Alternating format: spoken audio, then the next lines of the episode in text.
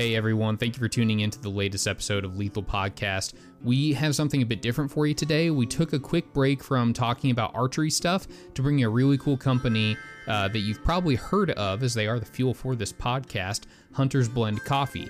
Uh, we got to talk to Mike and Paul, and man, this is a great group of guys, and I'm really happy that our relationship ended up happening. Uh, Hunter's Blend is so much more than a coffee company. They're making a global impact, not only with the farmers that they work with uh, to get the coffee beans from, but their organizational support for nonprofits like the Rocky Mountain Elk Foundation, the National Wild Turkey Foundation, the Sportsmen's Alliance, uh, and a bunch of others makes a huge impact on the wildlife landscape here in America. So coffee and conversate coffee and conservation is the main topic of this podcast, and I think it was a really good one. Uh, side note, something happened with my audio track. It's not horrible, but it's definitely out of the norm. Uh, so if you think it's your headphones, it's not. It's me. I suck and I'm sorry. Uh, so remember, uh, if you buy coffee from Hunter's Blend, uh, they will make a donation to the Ashby Bow Hunting Foundation. Now, I know it can be easy to forget to use the code. So after you go to their checkout button on their website, it will take you to a page to enter your information. At the top right hand side of that page, there's a box for you to enter a discount code be sure to enter ABF, all caps, and Hunter's Blend Coffee will donate 10% of the purchase to the Ashby Bow Hunting Foundation. So don't forget to do that when you make your purchase. Uh, if you do like the content, consider dropping a quick, a quick review for us on iTunes or anywhere else you may listen to us at. Uh, helps us out with exposure quite a bit, and we really appreciate it. You can also check us out on social media with our Instagram and Facebook page. Uh, so go give us a like or follow or whatever over there, and uh, we'll keep bringing you some more content. So Without further ado, here's Mike and Paul from Hunter's Blend Coffee. Enjoy. So how uh, how did you two end up like hooking up? How do you guys know each other? I met his sister. oh, Mike okay. is my brother-in-law. I married his older sister, so I've known the guy since he was running. Yeah, junior high, probably, Mike. Hey, Paul, I tell you what, this is off topic, but we, Melanie and I were cleaning out the storage room today because Lord knows it needed it and we needed something to do. And I was going through a box of keepsakes and I found a letter that you wrote to me back when I was 13 or something. You were dating Grace and you were just uh, providing some life advice. And I kept that letter and I literally ran across it today. So, Wow, Uh, wonderful. yeah. Little do you know, I was just trying to get into your sister's heart. You know, right, right. Impress her. It's Yeah. right. Yeah. No, I kind of remember that. That's funny. Yep. That's funny. great. That's, funny. So you guys, so you guys have known each other for it sounds like quite a quite a long time. Oh time. yeah, thirty-five years. Uh, we've been married thirty-four years. So, uh, but you know, every Christmas, uh, Thanksgiving, every family reunion, uh, we get together and we're talking hunting and coffee and things that we love to do, and that's really how it all came together with my brother-in-laws. Uh, but okay, so you guys have been in laws for thirty five years. Yeah, Yeah, and, yeah. and uh, you know it was interesting. Mike grew up; he can tell what his life was like, but he grew up in a farming, you know, in Iowa. It was, I always tell Grace, uh, his sister, my wife, that what she looks at as beauty is a big wheat field with little fence rows and ditch bottoms. And I grew up in northwestern Pennsylvania. We were all woods with little fields. Mm-hmm. And that's beauty to me is a big, you know, big wooded mountainside. And Right. for my wife, it's a field of grain. But it's it's just the difference. And I don't think Mike, your dad didn't hunt or No, I no, we didn't do anything like that. Uh, yeah, I grew up on the farm, so outside a lot, and a lot of my favorite memories are outside. You know, walking in from the barn on a winter night. You know, freezing cold and the stars bright, or sunset over a snowy field, or you know, mowing hay in the summer and stopping the tractor to just to feel the breeze. I remember doing that when I was a I don't know teenager. It was you know you enjoy that stuff, but we never hunted and uh, in my early teens, uh, another brother-in-law introduced me to trapping, and that got me into the you know outdoor sports or whatever. And then uh, a year or so later, when Paul came along, he just had a completely different tradition than what I had grown up, even neighbors are hearing about that Northwest PA deer camp kind of tradition. And just uh, so I got to vicariously experience a lot of hunting over the years at Christmas and Thanksgiving. And I'm kind of a late bloomer. My son, when he was in sixth grade, took an archery class in school, and that's kind of got me started on the whole thing. And that was, I don't know, 10 years ago or whatever. Uh, Gotcha. eight, six, eight years ago. I can't remember. Um, and uh, so I've been pretty excited about it ever since. Yeah, that's neat. That's neat. So okay, so I- I'm I- I've I've already got you turned around. So which one grew up in the hunting family? Paul grew up in the hunting I family. I did, yeah, yeah, Okay, gotcha. And Paul, you grew up in that was Northwest. PA. yeah. Northwestern PA, yeah, it's just a little south of Erie, and yeah, Gotcha, hunting okay. camps. Uh, guys would all go off to hunting camp, and the wives would be at home shoot a buck off the back porch. You know, that's the way. It's funny how that works, isn't it? Yep. Right. And then and then when you get skunked when you're out there, you know, running around the woods and they they end up smoking one off the back porch and they they give you a flack for it Yeah. for the next yeah, uh, next year like I killed one, why couldn't you? yeah. Yeah always how it happens. And okay, so Mike, did you you didn't grow up in PA? Where where did you grow up? I grew up in southeast Iowa, which now, knowing what I know, is like, good lord, that's deer country, you know. And uh, I was in high school. I was getting to where I was really interested in, in deer hunting. Ken, uh, Ken, another brother-in-law who's a partner in Hunters Blend Coffee, he was a real avid or is an avid hunter and deer hunter, and and so I was getting really interested in that. I had trapped, you know, kind of like through high school and raise, you know, Sure. make a little money or whatever. But I just never took that next step uh, into deer hunting, and uh, then moved away and just got away from that uh, actively participating in that altogether. Um, so, uh, kind of a came back around here a few years. yeah, full back. full circle. Yeah, Yeah, full yep, circle. yep. Well, it sounds like both of you definitely grew up in places that were, uh, you know, uh, I mean, you grow up anywhere in Iowa. I mean, that is, you know, whitetail country. for Uh, sure. Pen- Pennsylvania, as I have somewhat recently learned, is like traditional bow, like mecca. Like Yeah. there, there are so many guys that shoot trad bows in Pennsylvania. I don't know exactly why, but man, it, it seems almost always when there's a either a big get together or or like you meet someone in the trad bow community, there's like a 95% chance they come from Pennsylvania. Uh, it's, it's, I've it's never, wild. I've never considered that. That's interesting. But um, when I took up archery, my first bow was a recurve, and jeepers, I hit deer in the antlers and the tail and the hoofs, and, and I finally decided I've got to figure something else out. Right up the road from us, I now we were three dirt roads off of a main road. That's, I mean, we were we weren't at the end of the world, but you could see it from where we were. but right up the little dirt right road was a archery shop. It was called uh, Tropels, Rudy Tropel, and Okay. Fred Bear used to come there do clinics. Ah. And this guy uh, actually sold one of the first takedown bear recurves that Bear made. That's cool. And I just heard from like a grandson of Tru- of Tropel that uh, the Bear Museum reached out uh, years ago, reached out to see if he had that takedown bow, and they did, and they sent it to the museum. So that's That's that's, that's neat.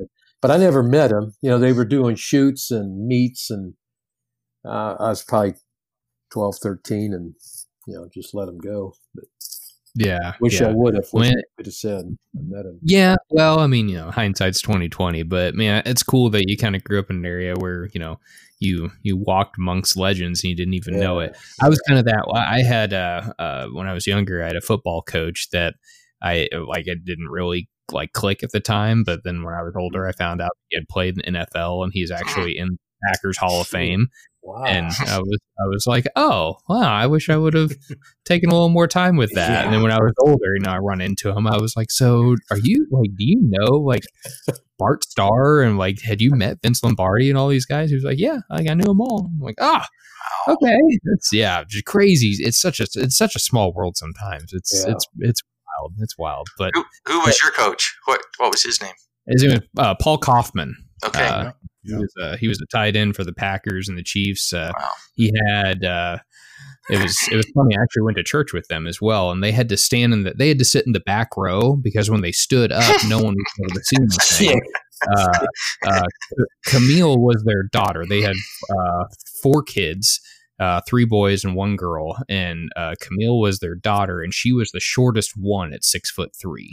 wow. Uh, so, yeah, uh, so a b- big, big family, good genetics. Yeah. but uh, yeah, they all, all of them, uh, all the boys played D one football, and I think two of them went to the NFL. So uh, pretty, uh, and but incredible people, just the nicest people you'd ever meet.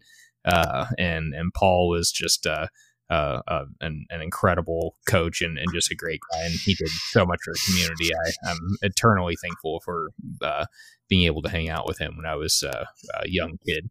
Uh, Oh, yeah. So, uh, so how, where, where did the infatuation with with coffee come from? Oh, I guess we should probably introduce you. That that'd be, that'd be helpful.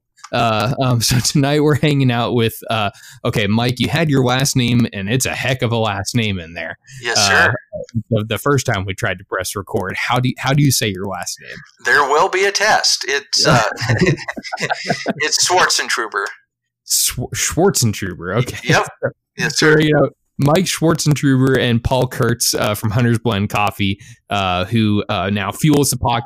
Been fueling it for about a month and a half now, two months, and we're uh, we're really thankful to get to have them on and talk about their coffee and about their contributions to the conservation model uh, for North America. And and it's uh, we're we're in for a real good conversation tonight. I, I have a feeling. So that being said, where where did the infatuation with coffee come from? Uh, I guess what is what's kind of the origin story with Hunter's Blend? Well, probably, uh, Mike, I'll pick that up. Um, for about 25 years, uh, well, going back 25 years ago, I started working with a church organization that was had a real history in Central America. And one of the Mhm. things I was asked to do, uh, we sent a lot of short term teams down to do water projects and agricultural consulting and uh, just all kinds of things. But uh, one of the things I was asked to do was every year I would trips down to Costa Rica, come home, then go to Nicaragua, come home, then go to Ecuador and come home, and then go to El Salvador, Honduras, Guatemala, and I was making five, six trips a year into Central America, and I most of the times I was up to my armpits in coffee. We meet. A lot of the cities are in the valleys, and they're Mhm. terrible hot in the summer. So to get some respite from that, they'd get up into a retreat center up in the mountains, and it was all coffee. And I Hmm. got to got to see firsthand how coffee is produced, some of the trade inequities, and just uh, how little of the price that I was paying for coffee up here was actually going to the farmer. I just started seeing that. I, I didn't even Mhm. ask questions yet, but um, I remember when I started questioning it, I'd ask farmers, you know, why are you asking me for money? What we do up in the north is we take discretionary income and we give it to charities or we do the water projects or the leadership training things that we want to do. And he looked at me like I was from another planet. You know, like we don't have any discretionary income. There's Right. we're we're barely getting by, and so I I took about four years. Uh, every time I made a trip to Central America, I took a couple business guys with me, and I I would say your job is to find the money. What is going on? Farmers tell me they get eighty cents or sixty cents a pound, and that the Jeez. the mill, the beneficio they call them, the, the cooperative leaders make all the money. The cooperative leaders say the government takes it all. The government says the farmers get it all. I like you know, Mm. someone's lying here.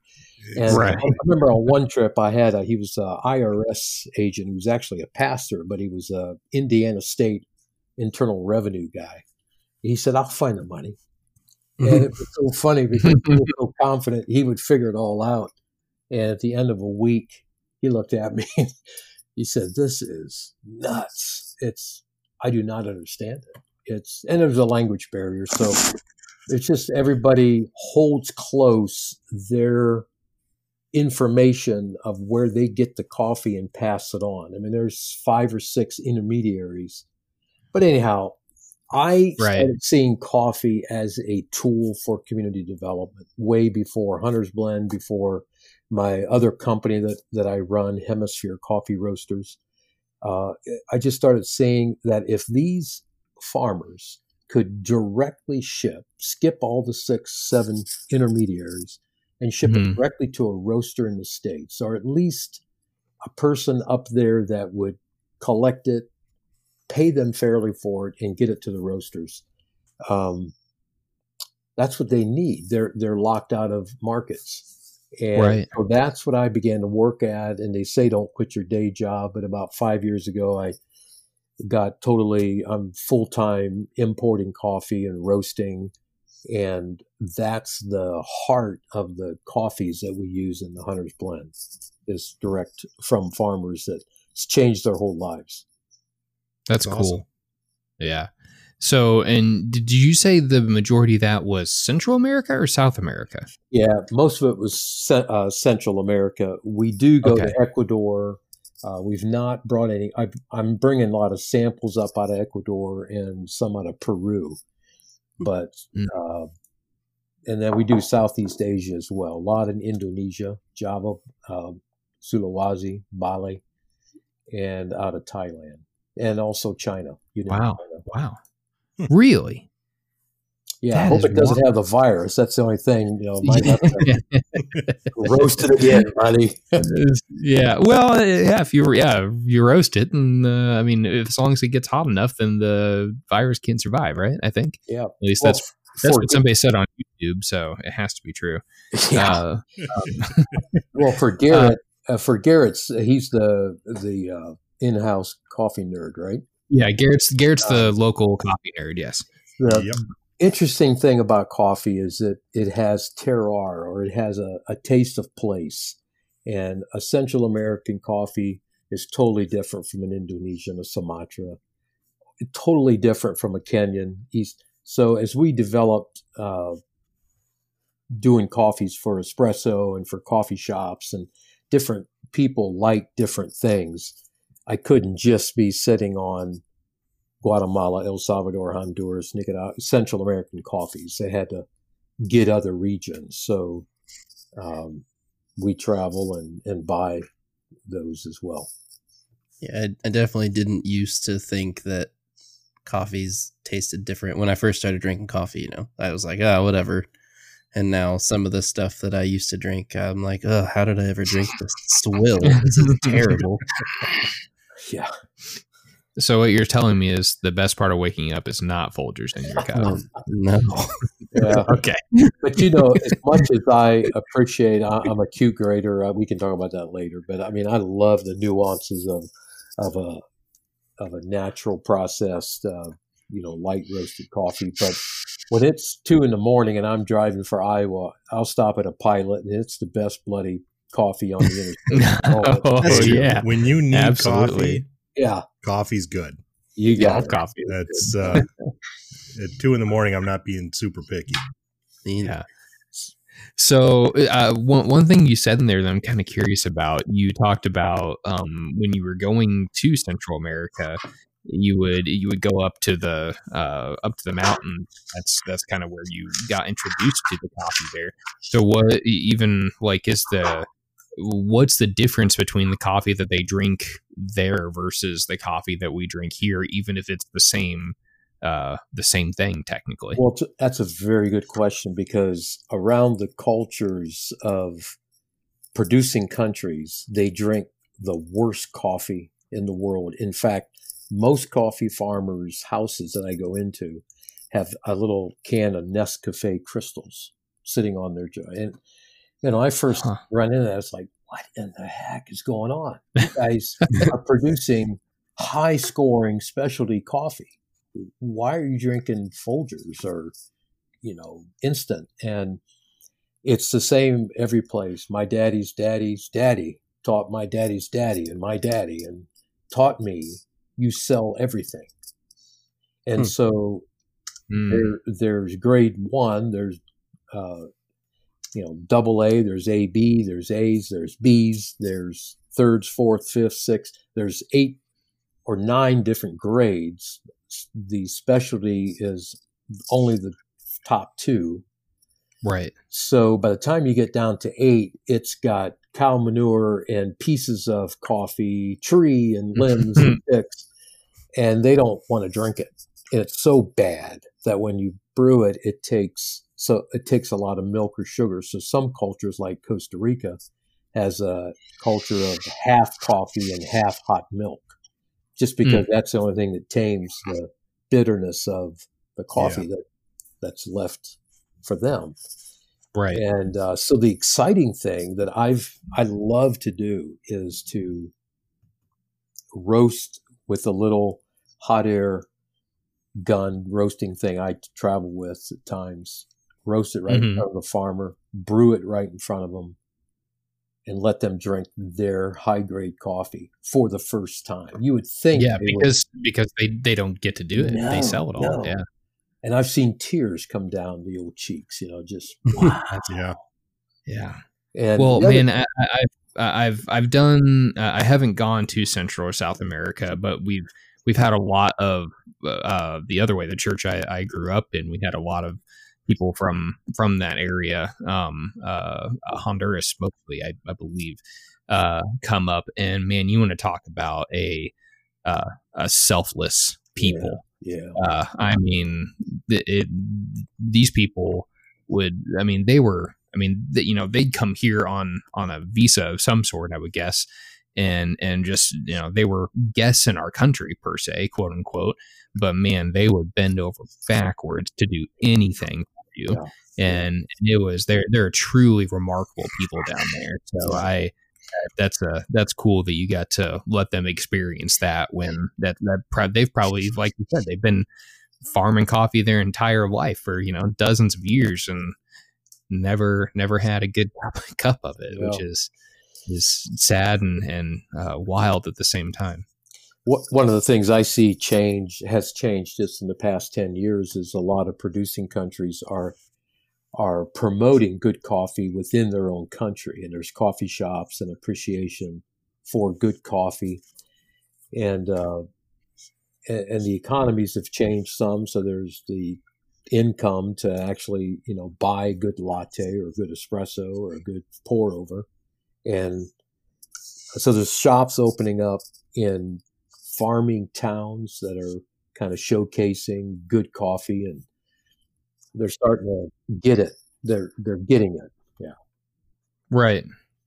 in fact thailand we exported two containers wow i've done more than that uh, four different shipments out of thailand but the government the parliament there has put such a in uh, duty on incoming coffee to protect the price of their own coffee that, Ah, yeah. nobody there's no other coffee so Hmm. it's it's put such pressure on their own and there's so many coffee shops starting and the coffee culture is taking over the tea drinking of the thais Yeah. that I, I i can't really justify bringing right now bringing coffee out of thailand because it's so expensive and it, Yeah. it's good but it's not that good you know Sure. Sure. ten dollar a pound green?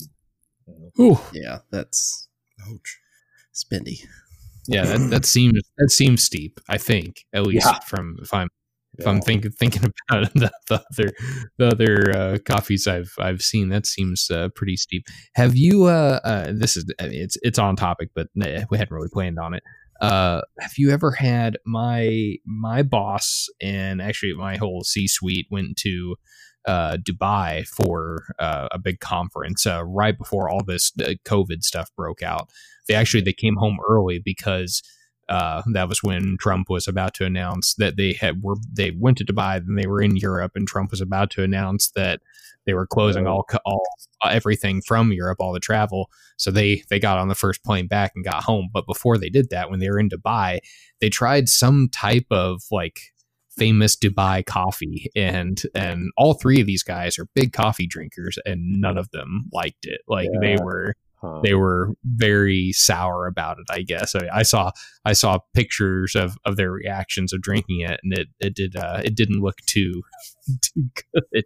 Yeah, But, I, uh, I'm not sure what the Dubai culture is. Uh, a, a, a, I've been in the Middle East a lot, um, as far as in Turkey and and other places, uh, hmm Morocco particularly. I've spent a lot of time, and they do a real intense, strongly brewed, and there's grounds in it, and then it's real sweet. Yet it's almost like a Cuban uh, little coffeecita, little shot. Hmm. Um, I, and and these old men will sit on the sit in a little uh, seat out on the sidewalk and nurse that thing all morning. Hmm. Yeah. but I, I don't know what the Dubai coffee is, but Yeah, I'm trying to. Um, um, I know they posted some stuff on Facebook. I'm gonna I'm gonna go try and find it while we're while we're Was talking. the the civet coffee. Oh yeah, yeah, I've had that. It's kind of got a bad rap among uh, animal rights because a lot of you know the traditionally a civet cat has an opposing thumb like a possum, and it can pick the ripe cherry, so it's very selective what it would naturally eat, which is key to good coffee is selection, picking Mhm. only when it's ripe. And a civet cat does that. Then it goes up on a limb. It's always the same limb where it overnights in the wild, and so it's pooping, you know. And uh, villagers know where those peep pop, poop piles are, and they go get them, Uh-huh. and they go through it and sort out the kind of halfway digested the shell and stuff, and it's a good bean. But in Thailand, they're up in the north in Chiang Mai area. There are, as far as you can see, look like chicken houses, low roof buildings full of civet cats, and they're shoveling in coffee beans for these cats. to Oh, they're eat. just making them. Yeah, Yeah. it's force feeding. Gotcha. yeah. So now it's uh, it's looked frowned upon, and it's kind of being abandoned. So I guess it, it's they call it it's just Arabic coffee, uh, but they flavor it with cardamom, Uh, Card- okay, yeah, yeah. C A R D A M O M. I don't know, but they uh, uh, yeah, but they're all. I'll send you guys a picture of their reaction directly afterwards. They were actually drinking it in the Burj Khalifa. They were like really, really high up, so it's a it's a cool picture. But That's cool. yeah, that's that's funny. That's funny. So where where is uh, if uh, uh, if you have a favorite? I know it's kind of hard to pin that down, but where where does your guys' personal favorite uh, uh, beans come from? Hmm. It's Putting you on the so spot. har- it- well, it's so hard because I guess it would be if you had like eight wives, you know, it'd be like which my best wife? I don't know. That's the one I'm drinking that morning. you know, um, but but when I drink coffee, I also this sounds really goofy, but I also often can see and hear the place, you know, where it was produced and and uh, Sure, yeah, probably probably the Nicaragua right now. It's just it's just my we do three to four containers a year of that, and uh, there, it's just it's just a great story of of redemption, a story of um, seeing a whole community thriving and wanting to get up in the morning. I mean, I've I've the ten years I've been working in that region what it's how it's changed. And the guy's caught Diego Chavadi is the farmer.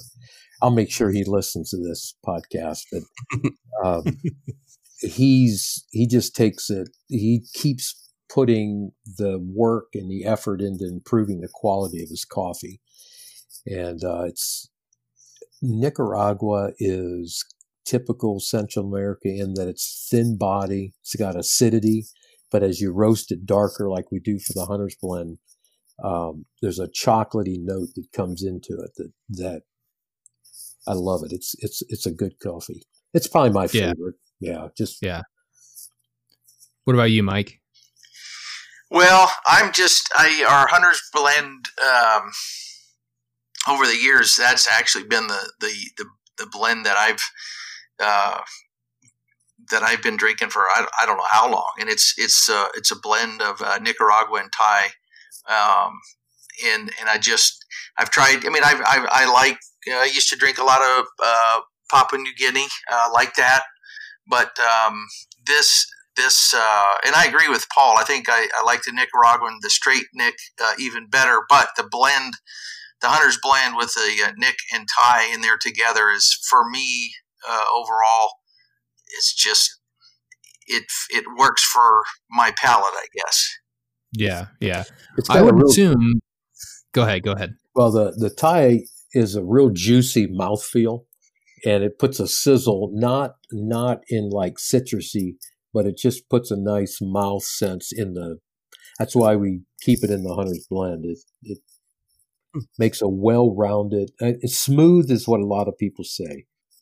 Right. Right. Yeah. Well, that's uh, I'm not I'm not a, a huge coffee drinker, uh, but I I basically base my like decision on if I like this particular coffee or not on if I have to add a ton of stuff to it to make it not taste anything like it does coming straight out of the pot. And uh, and your guys that didn't have to add anything, which I felt was a complete win. Uh, so uh, um, You're just finally God. growing up, Matt. You- Yeah. yeah, yeah. Split- I'm, I, I, split I, coffee. In, in unrelated news, I sprouted my first chest hair. I'm Yeah. super excited. Yeah, yeah. Uh, but uh, uh, I, I would guess, and something you kind of touched on, I think it was, uh, I, well, I can't remember which one said it, but one of you said that it, it fit your, it, it met your palate Mhm. correctly. And I would assume that's something that is very important to some people. I know, and and maybe maybe this is relatable or not. I have I have no idea. Uh, but when I when I started to get into like craft beers, and uh, I was like, man, there were some things where I'd drink it and I'd be like, oh, I don't like this at all. And then uh, and now over the years, I'm like, wow, this is like, how did I not like this when I was, you know, 21 or 22 when I when I started uh, messing around with that a little bit. But I think it's just because my palate has kind of changed over the years, and and uh, I would assume that coffee is kind of relatable in that sense. Yeah, I think it is, and I think beer, craft beer movement actually is a very good uh, example of, of coffee because really there's no right or wrong coffee. You know, if, Mhm. if somebody Mhm. likes Folgers, I I'm not going to tell them that that's stupid. You're I mean, wrong. you- Right, you don't- right, right. You don't drink coffee for health. You don't drink it for some other nutritional benefit. Is you drink it for pleasure. So what do you, whatever you say you like, and so when I see a guy, you know, just chugging Miller Lites, and uh, ask him about uh, craft beer, and he says, "Oh, this is all I drink." All I want to know is that he's tried the other stuff. You know, Right, if, if right. he's not tried it, then don't tell me that's what you like. Um, so we love people coming in our roastery, and we'll we'll do a flight of three different coffees, roast at different Mm-hmm. levels, different ways, and present it to them brewed right. And I love to see the lights come on. It's like, wow, I can actually Yeah. taste I- taste like a yeah. nut in there. Oh, and this one Yeah. Actually tastes like an orange peel. Like, That last part is a You got very it. important part. Is if it's brewed right. yeah, But and yeah. you know, yeah, it is. And you know what? It's a lot like I agree with Paul. It is it is preference and flavor and uh and, and there's nothing wrong with that. It's like if you only ever shot uh, a really, you know, a cheap bow with some leftover used arrows from somebody else and you've you've become pretty proficient at 20 yards or something Mike, and you you're like, talking uh, about yourself now? Yes, could, could be. Could be. But you know, you, you could say I, I don't know why people spend all that money and, and time. Like, like Yeah. this guy spends hours on his stupid arrows. I mean, what's up with that? Right. Well, if you haven't tried it, if you don't know the benefits of it, if you haven't shot an animal and had the arrow, you know, three inches in, flopping around and falling out, you know, you don't realize that there's another way. And so Yeah. it, I think coffee is the same way. And, and it is. It, we can sometimes put it, you know, whatever it is that we're promoting, we can, you know, you, know, you can uh, inadvertently make it a bigger deal than it is. At the end of the day, it is a preference, it is a taste. But if you haven't tried it, Yep. You don't, you don't, you Yeah, also don't know what you don't know. You don't know what you're missing. Exactly. That's without experience, your perception is is skewed. Yeah. I mean, and that's it's nothing against that, Right. but that's all all you can really say is well if this is all that you know then you really can't Yeah. you know speak on the other options Yeah. I've So al- one of the biggest. Go ahead. No, no, go ahead, Mike. one of the most common and biggest compliments we have is is what Matt said is when people say, uh, "Oh, I'm just an okay coffee drink, but this is really good," or or you know what, this is smooth. I wouldn't even need to use creamer with this anymore. Mhm. Those are huge compliments because that that's what happens when you have a high grade uh, specialty co- coffee that's roasted properly. Um, you do have a different experience, and that's you know you don't have to be a coffee snob to appreciate good coffee when you try it and you realize, wow, that's really good. And Yeah. the other thing, and I don't want to go too far in the weeds here, but like if uh, with roast levels is important too. So, an illustration I sometimes think about if I have four boards here that I'm we're looking at, admiring the grains of this cherry, of this oak, of this chestnut, and this black walnut, and we're looking at these beautiful wood grains, and then look at those four same boards that had sat in a fire and charred. And you bring them out, they're four pieces of wood that pretty much look the same. You just destroyed the uniqueness of each of those. And I'm kind of like less and less impressed with super dark roast, almost burnt. There's this idea that "Ah, if you're a real man, you know, you'll drink dark Yeah. roasted. Yeah. But what you've really done is taken where a Costa Rica is delicate and light and is wakes up in a light roast. The darker you go, it just becomes smells like coffee, tastes like coffee, but there's nothing great about it. But really, a Costa Rican done right is a great coffee. And you can take a Sumatra that's got earthy notes and take it real dark. And pretty soon, you take unique four different coffees from different places of the world and roast them pitch just to the edge of burning and they all taste the same and that's sad and what we kind of stumbled across with our uh, black powder is going as dark as we could go but still keep a recognizable flavor and smoothness to it and Right. uh, so we, you know we've got several different roasts because people like some people like almost a sense I call it the roaster, the char, a little bite to it, and that's Mhm. what you Yeah. get with the black powder. But there still is um, some recognizable notes. They they tend Yeah. to the dark side, like peanut and raisin, rather than fruity and bright. yeah and that's i would definitely say having uh i guess i just finished a bag of the black powder um i was Hey, Rob, yeah can you say bag again for me? shush I, I love your accent. I love the northern accent. Yeah, yeah, I'm sorry. I'm sorry. Continue. so I, I couldn't. I couldn't help it. I couldn't. you you it. just had to throw it me was, off It track was a layup. It was right there. I had It to do it. I'm sorry. You just you just finished a bag. A bag. I beg. so yeah i guess what i was gonna say is i i just finished a bag of the uh black powder and that was one thing that i definitely did notice is is i like stronger coffees Hmm. primarily um but there was uh kind of like what you touched on before a smoothness but you still had the different notes Mhm. you know occurring there it wasn't just uh like a blackout and honestly i really like your uh i guess comparison to wood because like the different grains that you were just mentioning as you apply like if if you're artistically um burning wood different woods like a different amount of heat. Okay, I've never and you can get you can get the accent you know and and have different results based on that. Oh. So it's, i thought that that kind of played well but i was supposed to have um, a box with some of your other flavors arriving today, but of course, it did not arrive. It's a virus. Sad. Yeah, everything is everything is behind. Yeah. So that's uh, I have not tried the other ones, but I I have definitely enjoyed the black powder so far. Cool.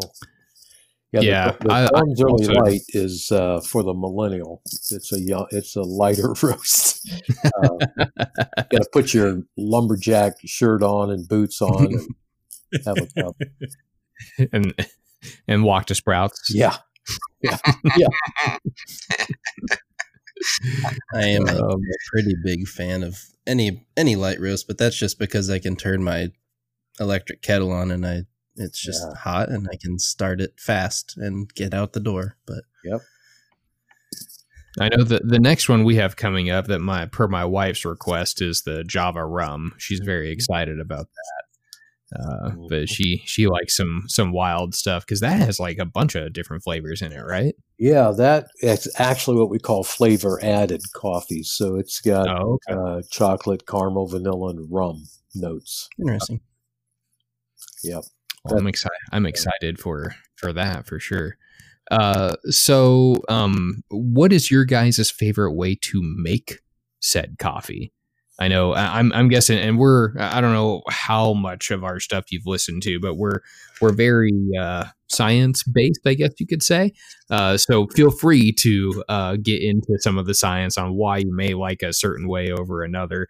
I I I've in the workplace that I work at with all the the coffee guys that are in there. It's just a very generic, you know, coffee maker. Nothing, nothing fancy about it. But it doesn't necessarily have to be fancy to make it in kind of the the quote unquote like gourmet way from from what I'm understanding. it's Not yeah, I, not at all technical, but from a i think it's probably a nostalgia standpoint. But I was introduced and grew up to coffee camping and fishing and hunting made out of an old metal percolator later, yeah. that we yeah. put over the fire.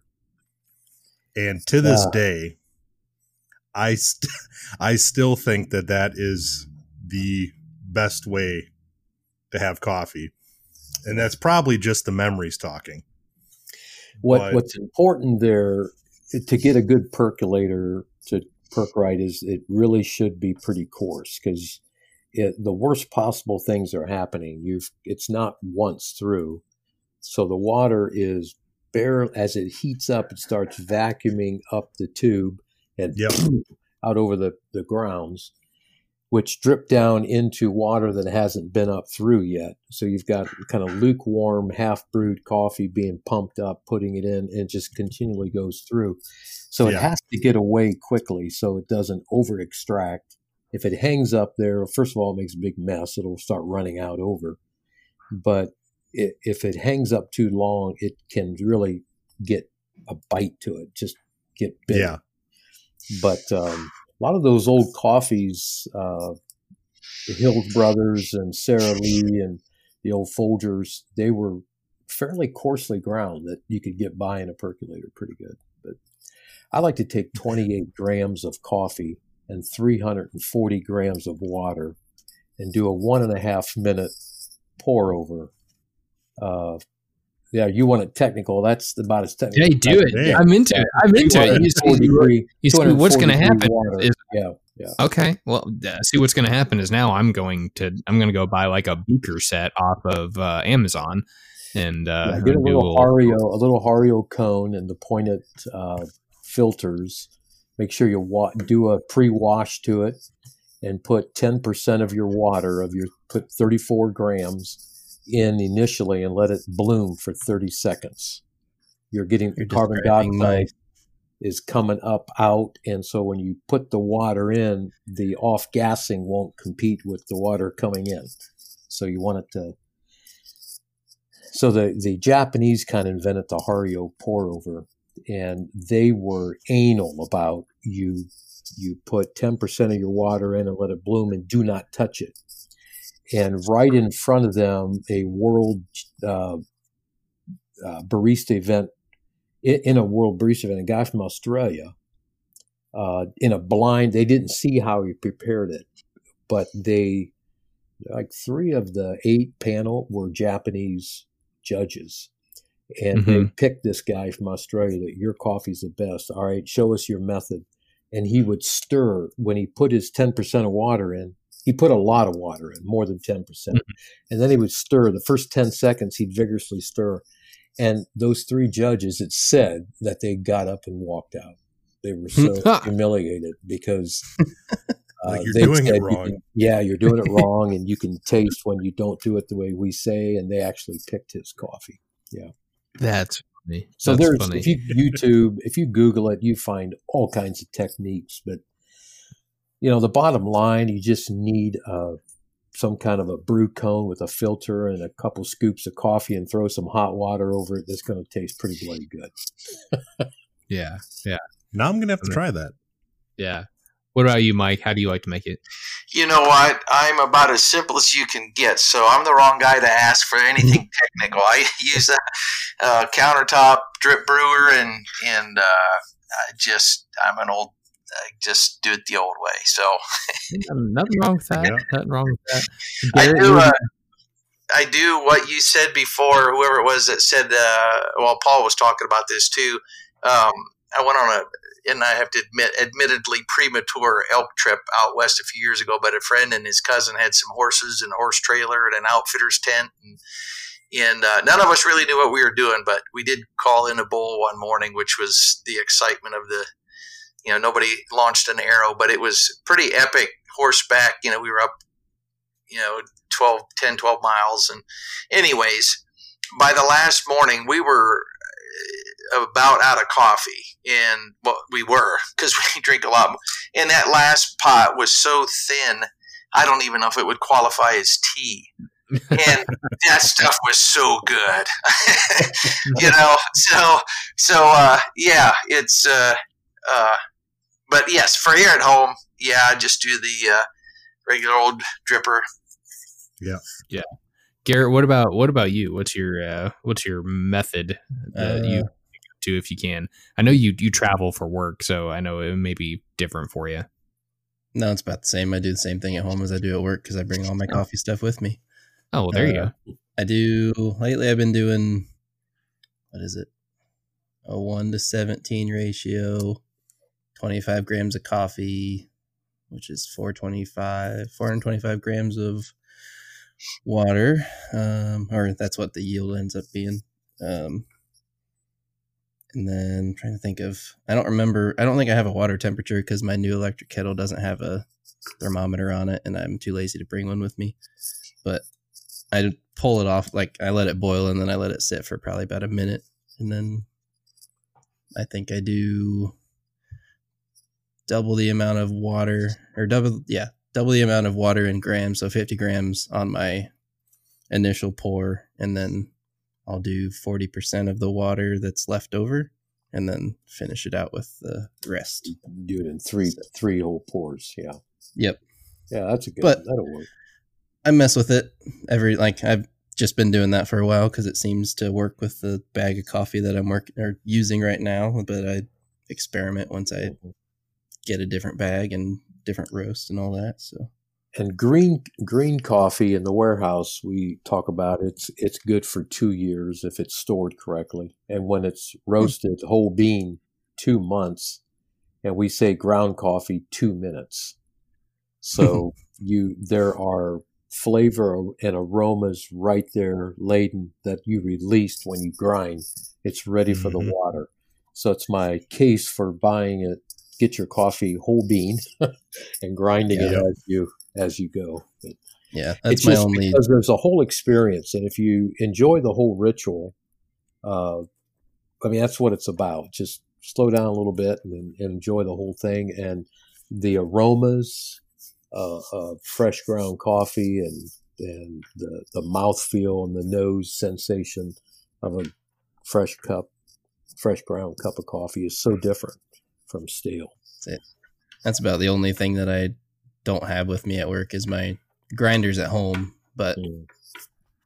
so my home coffee is usually better. But yeah, I just got So- a.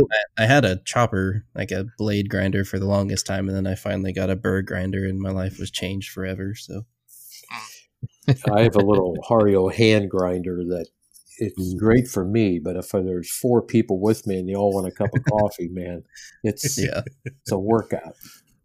Uh-huh. so one thing that you touched on earlier uh, that I want to give you the opportunity to expand on if you want to is your uh, is your direct trade uh, um, method, I guess, to of, of acquiring the coffee. Uh, what what's kind of what's different about that compared to what maybe what other people are doing?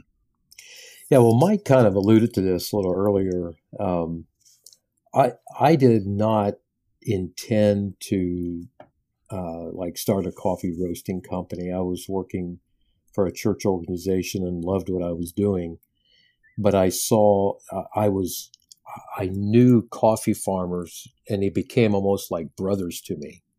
I, I sat around their tables. Uh, year after year, several times a year, and they become real close.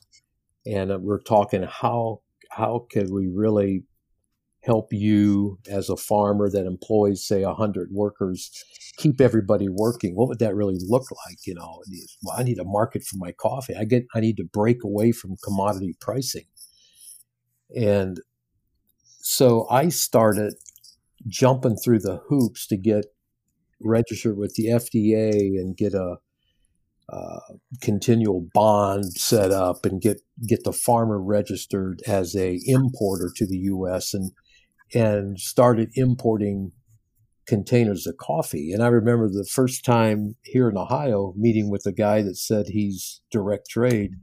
I said, "Oh, so where do you bring your containers in at?" And he said, "Well, I don't do that. A broker does that for me."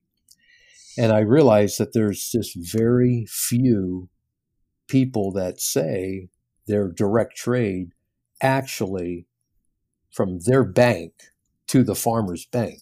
It I always say, just show me how does the money go? Well, I take the money and I give it to the broker. The broker brings the coffee in, and right away I know problemo because the broker Right. penalized the farmer another for they they pay transportation and country costs. They deduct them for Yeah. defects in the coffee, and blah blah blah blah goes, and you don't know what the farmer really got paid.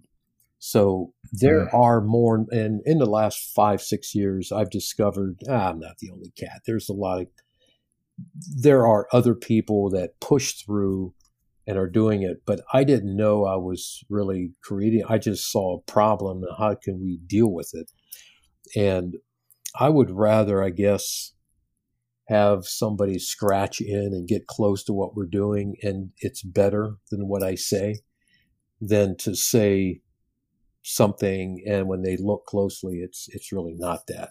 So Sure. all I Yeah, can sure. say is it's direct trade. We go right, to, you know, right to the farm, and I cup it, Yeah. taste it there. If there's a problem, if there's a quality issue, I want to discover that at the farm gate, not at my gate, because I don't know how to get the Right. back to him. You know, Yeah, yeah. So, what is there? Is there like is there added difficulty to do that in comparison to a more traditional way? And and and if there is, is it? Do you think it's because uh, like the government uh, for those particular countries is like trying to get their slice of the pie with that kind of stuff? Is that is that what makes it in, in most cases, it's not the government. There are cases like that, but the main problem is the whole bait and switch. I mean, it, what I'm talking about, rather than direct trade, maybe a better one is is relationship coffee. Uh, Mhm. These guys know that if they screw this up, it ain't never going to happen again. And they know Right. that they've been given an incredible opportunity and a blessing to be selling their coffee for two to three times of what they've ever been paid in country.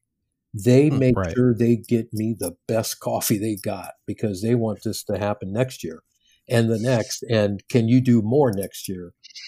And I've got this built in this relationship that can cross the the trust and it goes both ways. They have to trust me too because they ship coffee before they have all their money. And I advance money early in the summer for them to do the cleaning and the fertilizing and caring for it. And uh, so I do an advance. Coffee comes up, they get the rest. So they got to trust me too. I got to trust them. Uh, so that that goes, but but we built bridges yeah, that's a relationship, relationship yeah. that are strong enough yeah. to carry the weight of you know 150 grand. I'm doing one transaction, so it's it's got to be good.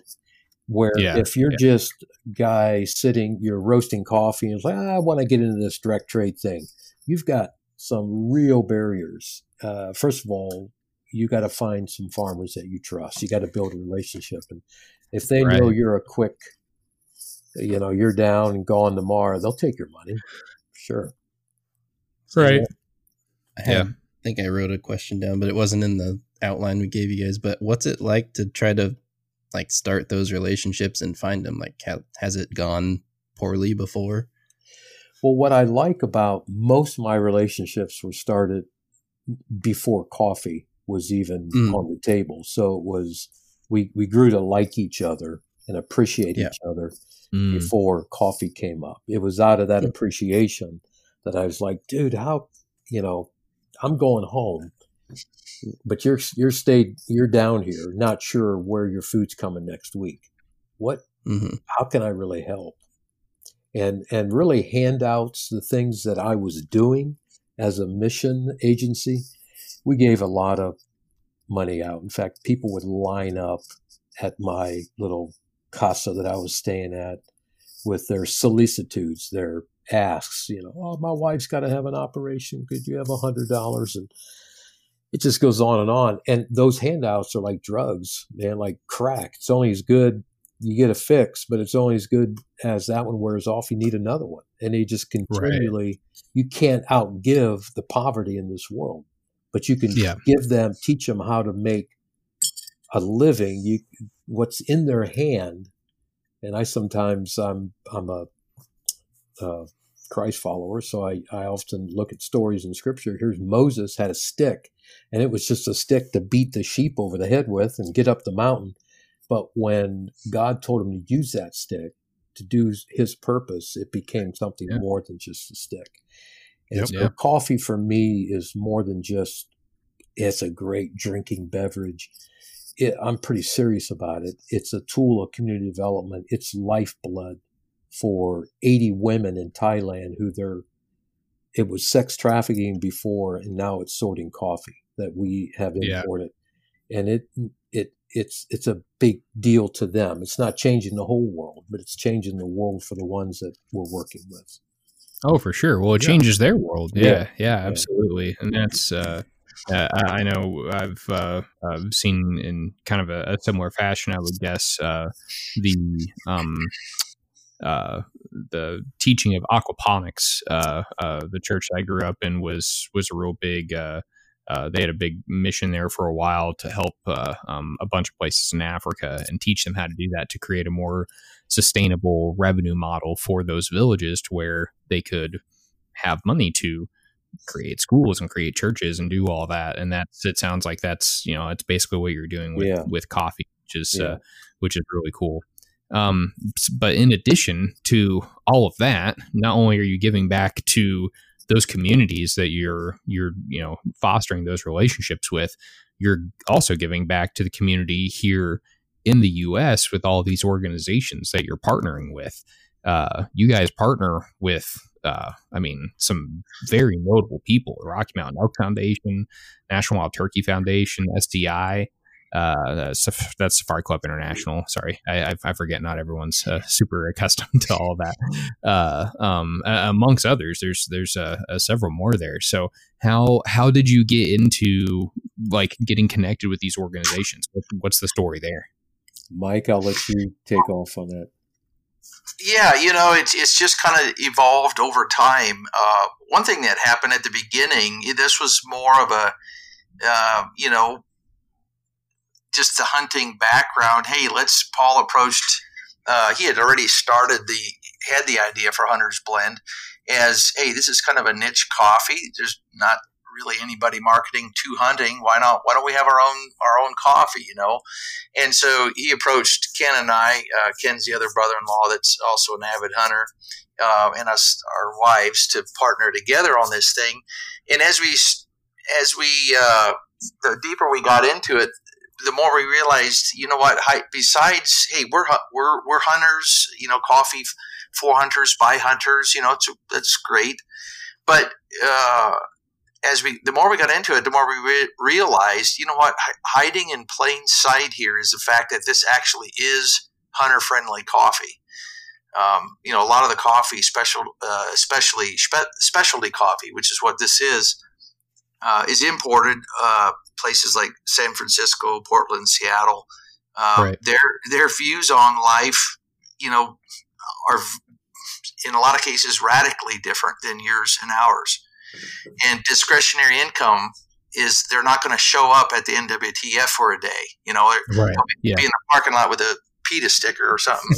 so you know, it's just the way it is. And so we're, you know, we realize, look, we're we're bypassing that underbelly of coffee that, you know, we've done this with our clothing, uh, hunting high, uh, you know, high performance alpine gear. We don't have to go to a camping or a hiking store that is is radically anti-hunting to buy really good gear. We have our own now. Right. And right. so coffee, it's like, you know, that's not why this was started. You heard Paul's story, but here hiding in plain sight is it actually is hunter friendly coffee. It's not taking a random bag of coffee, slapping a deer sticker on it and calling it hunting coffee. It actually, you know, we're buying direct, which bypasses the, the part of coffee that maybe isn't known for being hunter friendly. And then on the support side, um, that's just kind of happened um, over time and uh, um, as as different. For example, uh, National Wild Turkey Federation, the local chapters, they'll start hearing about us. They'll reach out, hey, you know, can you work with us at, on a banquet? And then then one tells the other, and one tells the other, and um, there's just been a lot of that word of mouth, people seeing us out there, and then we can partner with those.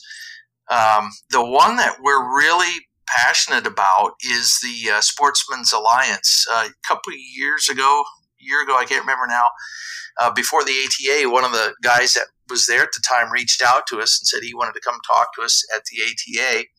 And so I looked up their website, or he sent me their info, and there was a, a podcast they had done with uh, Meat Eater. So I listened to that, and mm. I, my eyes popped out, and I sent that to Paul and Ken. I said, "You got to listen to these guys." And basically, what they're doing is um, they're like the NRA for uh, for but for hunting. You know, mm-hmm. if if if we lose our freedom to hunt, then uh, elk numbers don't matter. Turkey population doesn't matter because yeah. you can't hunt. Yeah. And and what they what they do is the legal side. They're like I don't know if you guys have ever done construction, but if you've ever been down uh, pouring basement walls on, or, or footers on a on a rainy winter day, slogging through the mud, no, the worst. just want to go home for crying out loud. It sucks. Yeah. yeah. Right. But you know what? You've got to have a good foundation before you can ever have a nice, warm house.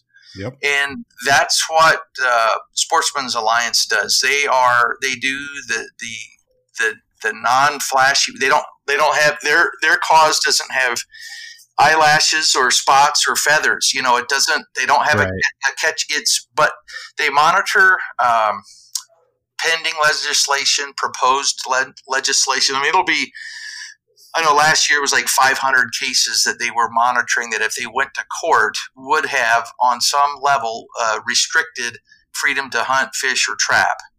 Hmm. And and uh, those, uh, especially um, Humane Society USA, that's not your local dog shelter. It's the Sarah McLachlan, you know, cry your eyes out, head, right?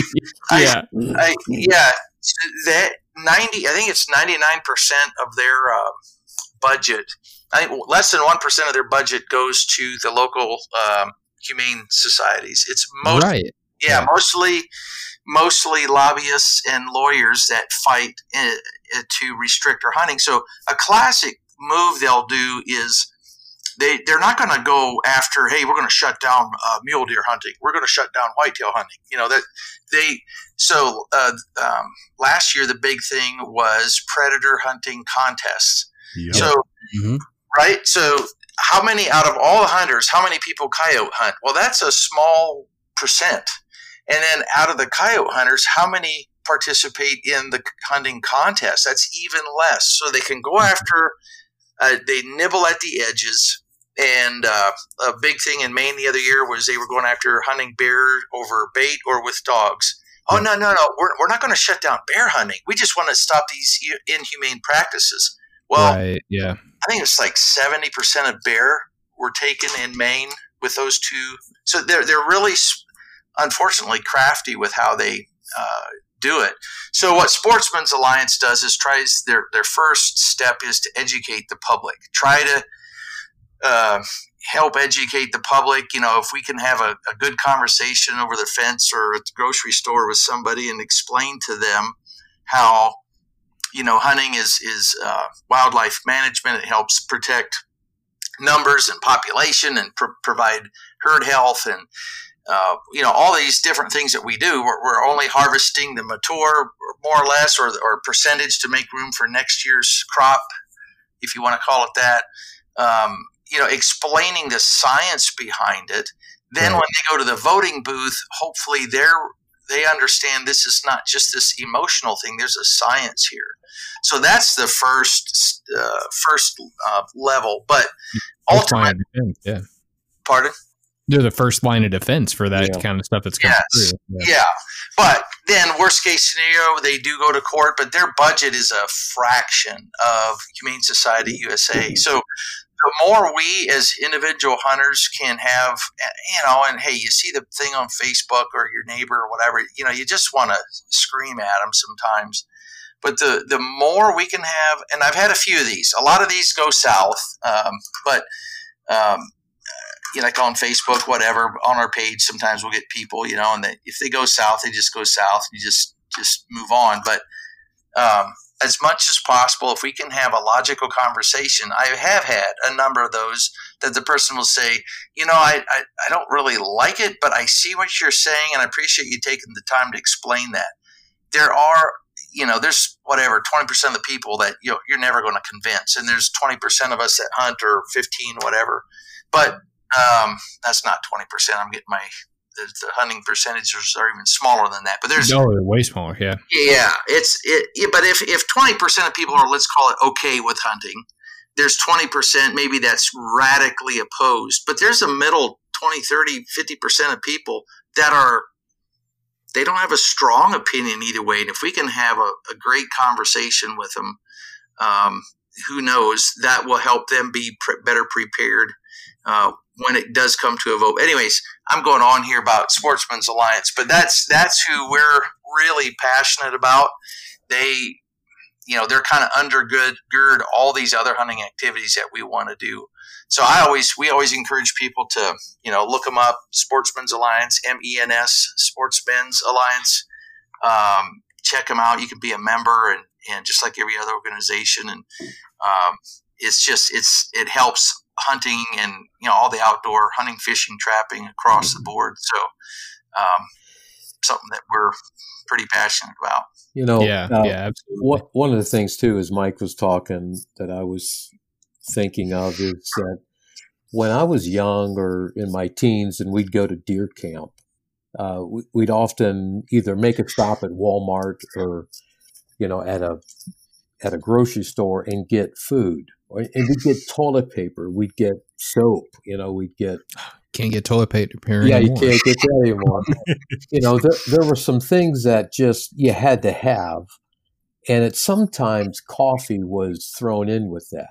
But the reality mm-hmm. was, now if you didn't have toilet paper, you'd probably start getting a little droopy eyed. But the reality was, coffee was an essential. The first guy up in the morning, we all said, "Put the coffee on." You know, that was Right.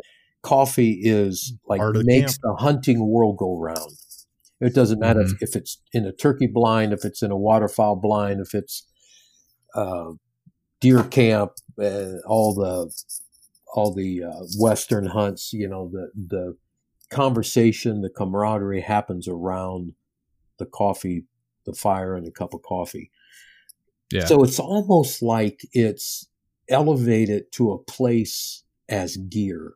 And that's why, that's one of the things I started looking at uh, Hmm. even before we formed Hunter's Blend Coffee is that, you know, hunters need a coffee that they can claim as it Call supports own, the yeah. causes that they believe in. It's not undermining their way of life.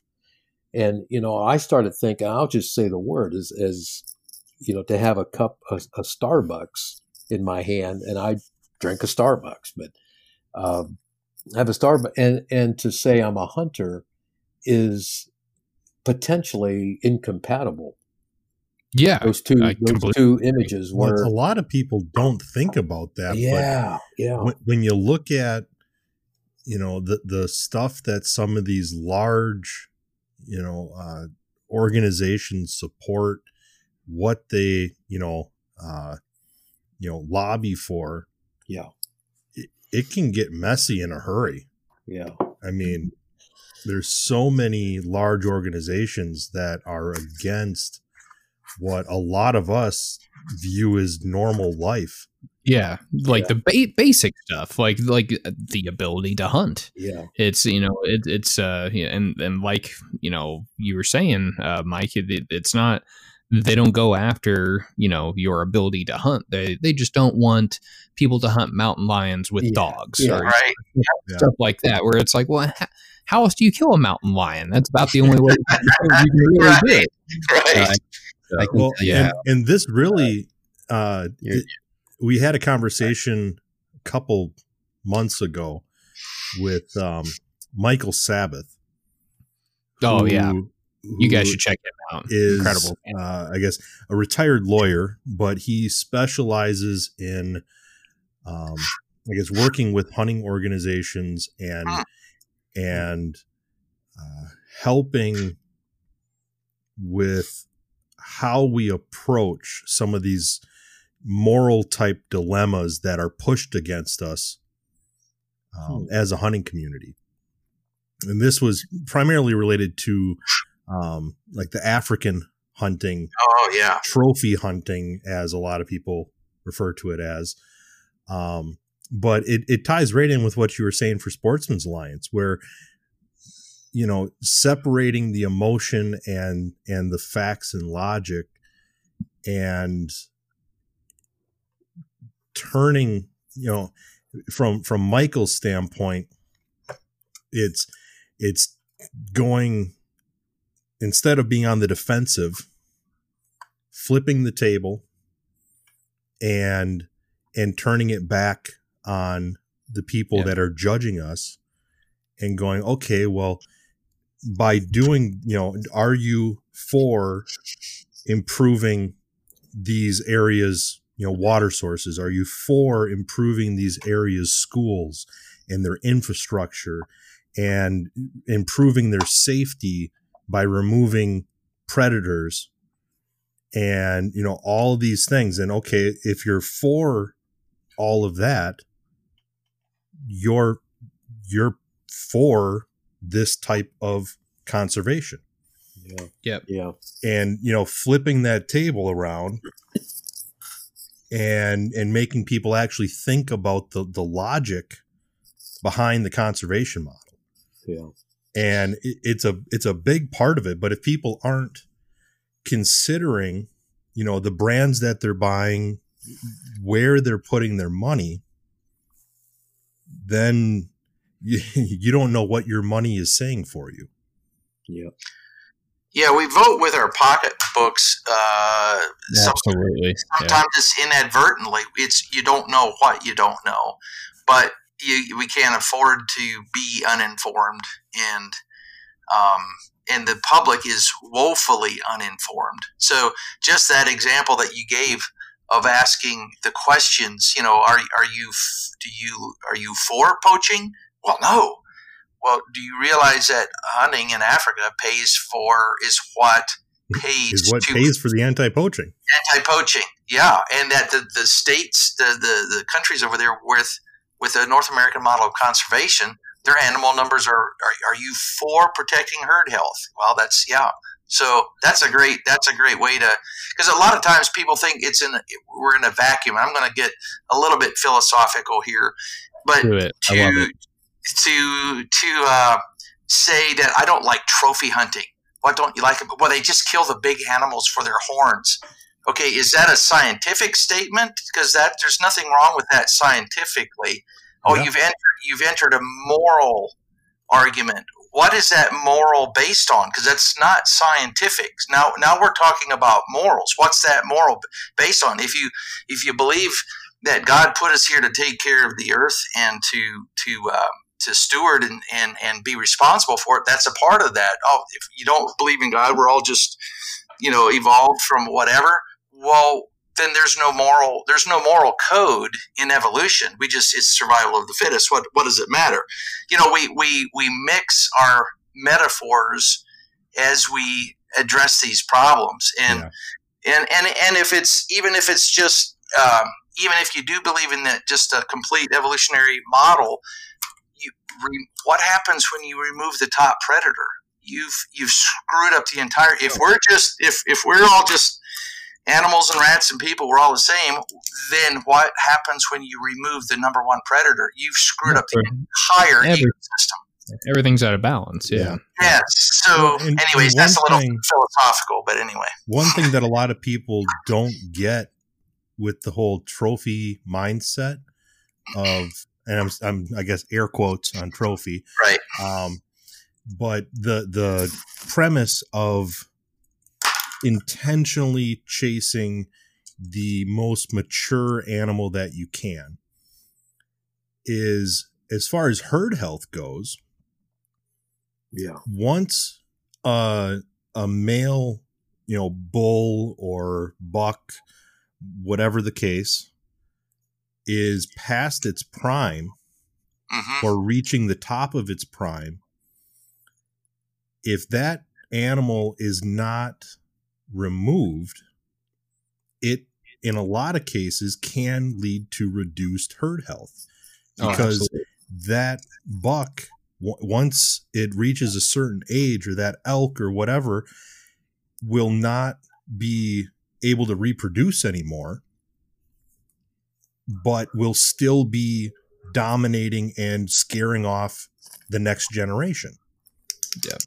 And Well, that's, so, especially, that's especially true with predators, yeah uh, uh, in particular, bears and mountain lions yeah. and coyotes and everything else, because th- not only will they not be able to breed, they'll kill all the younger animals. Yeah. yeah and, and because you they're protecting their territory Yeah, and that's a compounding negative effect on on herd health and, and herd population. So it's like Uh, if if those animals aren't, you know, controlled to a certain extent, then your populations are going to decline, and everything's everything gets out of whack. If you want the healthiest, strongest herd of whatever species, then at a certain level you want to be, you know, uh, removing those alphas out of the picture to allow the new alphas to come in and maintain the herd.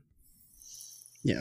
And well that with the most efficient methods, which normally get outlawed because people don't understand them. yeah, Yeah. Well, and that's the other thing. People don't realize the, for example, the the uh, death by a hunter is nine times out of ten way more uh, oh, it's the cleanest quicker, death they could ask for. cleanest, more yes, pain, the least amount of pain of any death they could have uh, hoped for. The other thing is, in all the species, humans are the only one with the intelligence to manage. Because a, a lot of people will say, "Well, you shouldn't hunt," and then the, the uh, you know the wolves and everything they'll they'll manage the herd. Yeah, what happens then if nature is left to itself is wild swings. Yep. So Yep. you, you get overpopulation of the big predators. All of a sudden, you've just decimated the the game, and so then the predators move off.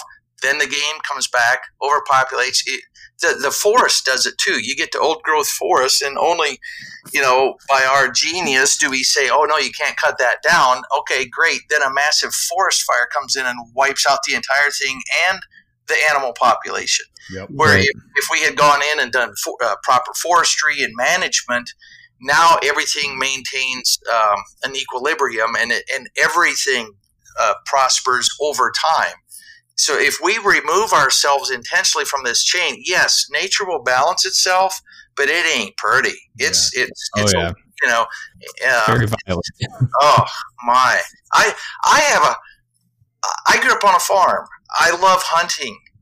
I have a hard time watching a coyote rip or a wolf, or whatever, rip a deer or, or a moose to you know nip it to death piece by piece, and there's Oh, guts horrible. guts hanging out and the thing's walking. Or you've probably seen that picture that giant eagle of some sort on a, on the back of uh, an antelope of some kind.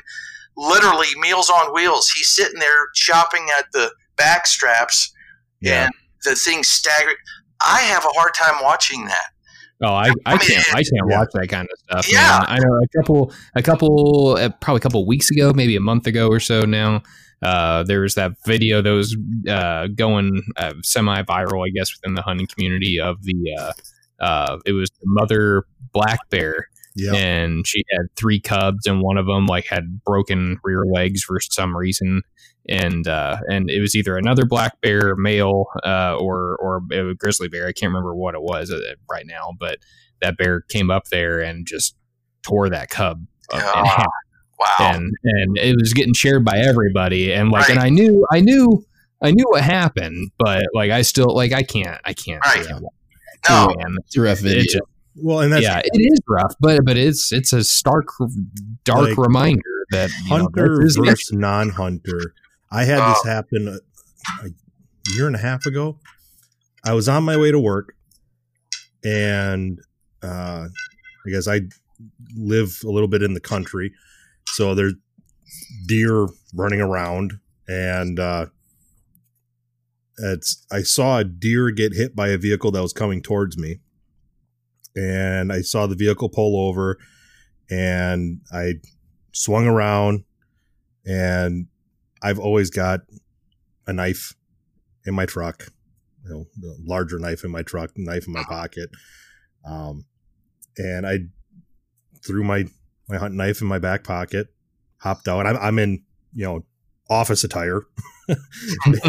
and, uh, I walk up and I, it was an older gentleman uh, in the car, visibly shaken. Um, asked if he was okay. And, and he was, yep, yep, I'm, I'm fine. Um, but he obviously had no intention of getting out of his vehicle to assist the screaming doe that was laying in the road. yeah, And so as soon as I had checked on him, I walked ahead of the vehicle and pulled my knife, finished the deer, and like I turn around and this guy's eyes are just like saucers. I'm like, he probably thinks that I'm a psycho right now. Right. but in my mind, he's the psycho that's just sitting there letting this animal suffer and scream. yeah, Yep. And I'm I'm going, man, like this is just painful. yeah. Like just it's Wow. it's gonna die. Just put Yeah. it out of its Yeah. misery. End it. Yeah. Well, and to bring to bring that part of the conversation full circle, uh, and and I'll I'll I'll be like you earlier. I'll I'll say the S word. Uh, um, when you buy a cup of coffee from somebody like Starbucks, uh, you, I mean, whether you actually support it or not, you are supporting with your dollars their like their goal to completely remove your ability to manage these animals. And and I have a lot of other reservations with uh, with them just as a Christian, but uh, um, I mean, I think I think it's really cool that you guys have given uh, hunters and conservationists because you don't even have to be a hunter. I think. Well, what are they? Uh, I just saw uh, um, Sportsmen's Alliance thing is uh, huntervationist, Yeah. uh, is which is kind of cool. Yeah. Uh, but you guys are giving these hunters and conservationists, you know, uh, uh, an outlet for you know, like what you were saying, to to be able to to get something that they enjoy and know that those dollars are going to be, could be be put to good use or or more importantly, not be put against them. Uh, uh, that's that's something that a- Yeah. anytime I go anywhere, and I'm I'm not the guy that's like all about cancel culture, like oh I'll never Right. I'll never shop at Walmart again because uh, you know they Right. did something. Like I'm not I'm not that guy, but man, there are some companies where I'm just like, man, I'd I'd really rather not give like go there, uh, just I mean, because when there's a because viable option. Yeah, then it's one of those. Well, if I've got a viable option, I'm going to take the one that more aligns with with my own personal views, yeah, right? Yeah. Yeah. Yeah. yeah.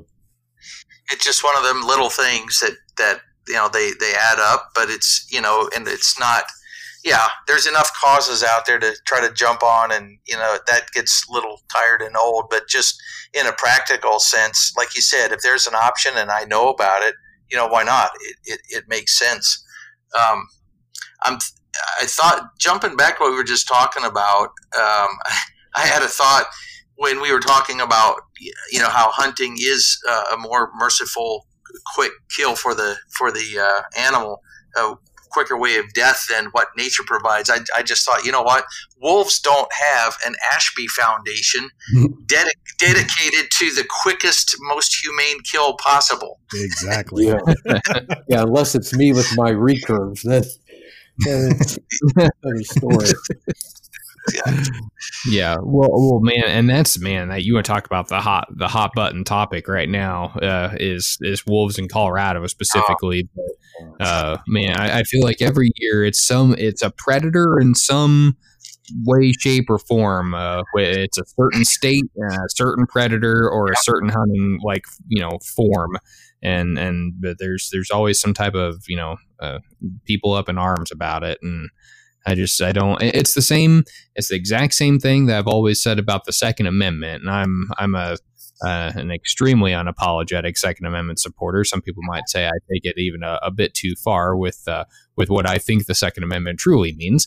Uh, um, even my friends that are that are very Second Amendment, they're like, "No, man, I don't think that you should be able to own recreational nuclear warheads." Yeah.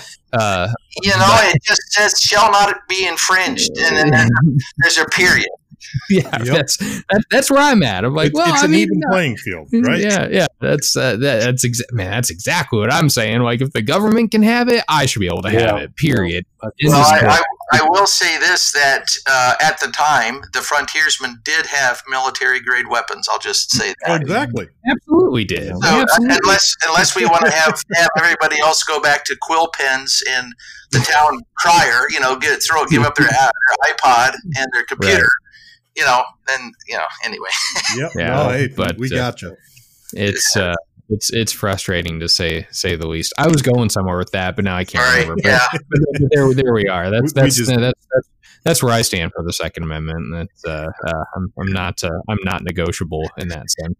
Um, but but you guys, uh, uh, I've, we we kind of started this relationship because uh, um, Garrett and Rob both ordered your coffee. They were like, "Man, this this coffee's really good." And then uh, I drink some from my buddy who gave some to me, and I was like, "This is this coffee is really good." And these guys give back to organizations, and we got to uh, talking, and we were able to set this up to where uh, the Ashby Bowhunting Foundation is now one of the organizations that you guys support, and we're very very thankful for that. Uh, I know all the. Uh, I, I think uh, I think this is. Uh, I don't. I don't think anyone quite knows uh, where the tentacles of the Ashby Bowhunting Foundation are are leading to just yet. Uh, they will pretty soon, though. Uh, but It's there's it's uh, there's there's a lot of stuff that these guys are are going to end up touching, and uh, and the fact that you guys were were able to uh, uh, work with us and work with them to be able to to support that organization, I'm I'm very very thankful for. Yeah, Um, it's, it's more. It's something I really want to learn more. I know Mike's been uh, using a lot of the principles in his arrow setup, but uh, I want to look into it. Broadhead penetration research. That's what I need to do. Answer. Yeah. Well, hey, when, when you start diving down that rabbit hole, feel free to reach out because uh, that is what we do. yeah. That's interesting. I, I tried to do it on my own last year with a little bit of help from a neighbor, and, and I got up to about I don't know 545 grains, but it, it wasn't near That's the yeah That's it wasn't near the. FOC I wanted. So I did break down this year and bought a few Grizzly Stiks. But I tell you what, late season when I climbed down out of my tree stand, and got into brown ground blind. All I could envision was if I did launch the arrow, I wouldn't find it because it's going to go through whatever I shoot, and I'm not getting that investment back. So, That, but that- I it- Go it's ahead. funny because uh, Garrett Schleif uh, with Grizzly Stik, his favorite saying is he wants people spending more time searching for their arrow than searching for what they shot at. Wow. Well, I'll tell you it, what. though, it, yeah. it should drop quick, and then you you've got all day to find your arrow, right? Yep. Yep. Yeah. Wow. Isn't that true? You can hunt for your deer all night and maybe the next day, or look for your arrow.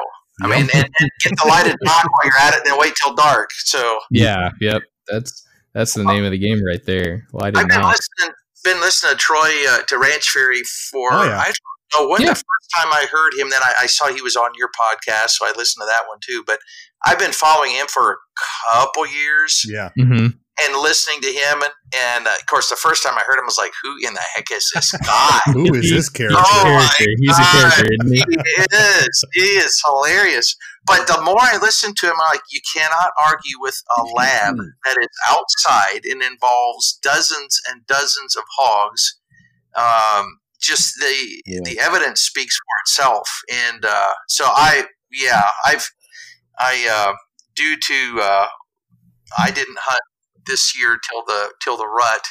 And uh, so i passed on does because i was hoping for a buck and then uh, which that didn't happen. So by the time i climbed down for late season and on the food plot i just never there was never anything out there the nights that i hunted they were out there the other nights but not those nights so uh, the, all the arrows are still in my quiver so uh, we need to correct that next year but i i am i am i really i just i'm sold on the the idea the concept makes so much sense and then Yeah. the the real life results when you're shooting uh, a Cape buffalo with a traditional bow. I mean, good lord, that's And that wild stuff, it's crazy. Yeah, Some of the stories that we we got to listen to at the Dallas Safari Club convention, and I, I- it's just it's wild. Like the the stuff that these arrows can do when when they're set up correctly. Well, It- and the amount of confidence that people need to have in their equipment Yeah, to be able to do some of this stuff. I mean, taking hippos and elephants and Cape buffaloes at fairly Wow. close range with bows. Wow. Wow. That Man. takes some confidence in your gear. good. Oh, yeah. I mean, you cannot have any doubts because if if it doesn't work, you very likely are in trouble. yeah. That's one of those situations where the uh, the the guide is not only carrying the backup gun, he's carrying your sack. I think. I mean, that's that's that takes a man right there. Good lord, yeah. Yeah, carrying them in a wheelbarrow. yeah, yeah. It's in some of the videos I've seen. I mean, they're they're twelve yards from a cave. Oh, ah. And I'm just like, I can't even. I, I can barely hold it I, together I when a want to freaking so twenty five pound turkey walks up ten yards from Right, me. I can right. imagine Right. fifteen hundred pounds of black death towering down on me. Who was that guy that we interviewed at DSC that had he took the frontal shot on the Cape Buffalo at like 20 yards? Oh, Oh it's my. uh, No. uh, Doug Doug Haywood. Haywood, Haywood, right? yeah. yeah yeah doug uh, uh frontal because he uh that was a really funny story because he was uh uh they were stalking it and they ended up they like found themselves in the middle of this like huge field and they went under like the one tree that was there and then the cape buffalo was like oh there's shade over there i'm gonna walk under the tree." it was the tree that they were under so uh so yeah he took a 20 yard frontal shot on a cape it was uh Did he get pretty, the uh, heart? Did he get the heart? Hopefully. Uh, yeah, it, it went. Uh, did it, it exited out the rear ham? Yeah. I'm pretty sure. Oh, Yeah. Oh, didn't, uh, wow. Yeah, it, I I think the the it got or it got like stuck in the in the rear ham. It, the the arrow didn't like fully exit. But I think the broadhead was like poking through. So yeah, that's uh measuring- yeah on a on a Cape buffalo. it's Wow. such such a big animal. Yeah. Uh, it's crazy. Well, uh, so where where can people uh where can people buy your coffee and and find find everything that you guys are about? I know you have a website. Uh, um, uh, you guys have other social media and stuff too. I'm assuming. Yeah, huntersblendcoffee.com. Uh, you can buy all the uh, the coffee and gear there, and uh, yeah, on social media, uh, Instagram and Twitter is uh, Hunters Blend Coffee. Um, we had to, uh, long story, but we had to restart our Facebook page here recently. Um, that was a joy, but anyhow, that's you can find that under Hunters Blend Coffee as well on Facebook. Uh, when you go to Hunters Blend Coffee, click on the uh, tab to be invited to request um, to get into the private uh, hunt club. That will uh, that just helps you stay in touch way better. Um, so um, yeah, but yeah, all the coffee's online. We have subscriptions. Uh, we have it ground, whole bean, in K cups. And Paul's working on a um, I don't know what you what are we going to call that a backcountry grind or something. Uh, you mean the just The single water? packets? Yeah, yeah. Oh, you're I'm gonna sure, have the, some But, the you know, most people on a, on a backpack, they've they've got their Jetboil or something, and all they need Yep. is water. So uh, there's a friend of mine, Jonathan Collins. He was the personal chef for the Canadian, uh, the current Trudeau's father, Trudeau, the president, Mm, prime, whatever he is, prime minister. Justin. Prime Minister. Yeah, Justin's father. He was the personal chef for him. Anyhow, he's a foodie That's guy. cool. And him and I worked on a grind and a, a process where you just put it in the cup, put your water, and it really synced. You wouldn't, you just wouldn't drink the last half inch in your cup. This the sediment is it's more sediment than grounds. It's just kind of a it's ground very fine, but it's synced. Mhm. So it's almost like a cowboy coffee. hmm So there's no filter, no brew cone, just wa- hot water and coffee. that will uh, keep me from getting made fun of by my friends because I was definitely going to just pack out my V60 to the woods. Well, we've got we've got a another kit. Maybe this is what you were thinking of, Mike. Uh, I am. I long for the day when the biologists of the world recognize that and discover that deer are literally attracted to the smell of coffee. Wouldn't that be neat? get that verified because I uh, I love sitting up. Now I do this when I'm gun hunting, but I have my Jetboil, my pour over, my filter, my coffee. It's all ground though. But I I started taking a little metallized pouch and I put my dose of coffee ground in there, fold up a filter, put it in, and seal it. So I've got seven or eight packs of those in my pack, my coffee and my filter. And then I got a little collapsible nylon filter holder that sits, uh, stands up on my cup, and I'll screw in in my tree stand. I'm gun hunting. I'll s- screw in two of these little shelf units, and I get my water going, boiling in my Jetboil on one of the shelves, and the other one, my cup is setting with the filter holder sitting over it and the cone in there and water boils. I make the nine o'clock, eleven o'clock, and one o'clock. If I'm doing an all day rut sit, they're the top of my day because I'm brewing three cups of coffee and peeing out of the tree. oh yeah, Time. yeah. That I like it. it's what goes in's got to come out. So it's, it's a recycle job up there. Man, that's what makes me terrified to drink coffee before turkey hunting this year. Is I, I'm, I know I'll drink it, and then at Yeah. about seven thirty, it'll be like, "Yep, time to Yeah. time to come out." Yeah. With the toilet paper shortage, I don't know if that's a good idea. Right. not. Baby wipes, Matt. They are your friend. Yeah. Oh man, baby baby wipes are are a, are a godsend in the woods for sure. That's that's next level stuff Well, right there. Well, I recently, and Mike, I think you heard him too. We heard Dave Blanton with Realtree tell a story of, and it's a long Oh, yeah. story, but he in a in a playing a prank on a guy peed in a scrape and messed and took a stick and just worked it up, and you know the guy got all excited. Uh, his friend later they came by and love, look at what happened. This deer came back, and Michael just laughed. But a week later, he went back, and it was like a dining room table rub back there. A, a real buck did come in and Yeah. that scrape up after Mike. Amazing how that can work. uh, David had peanut. Yeah, Yeah, I man, I I when I I, don't heard try that, I pee in just every pee out of the stand, man. oh Yeah, oh yeah oh for sure for sure. yeah.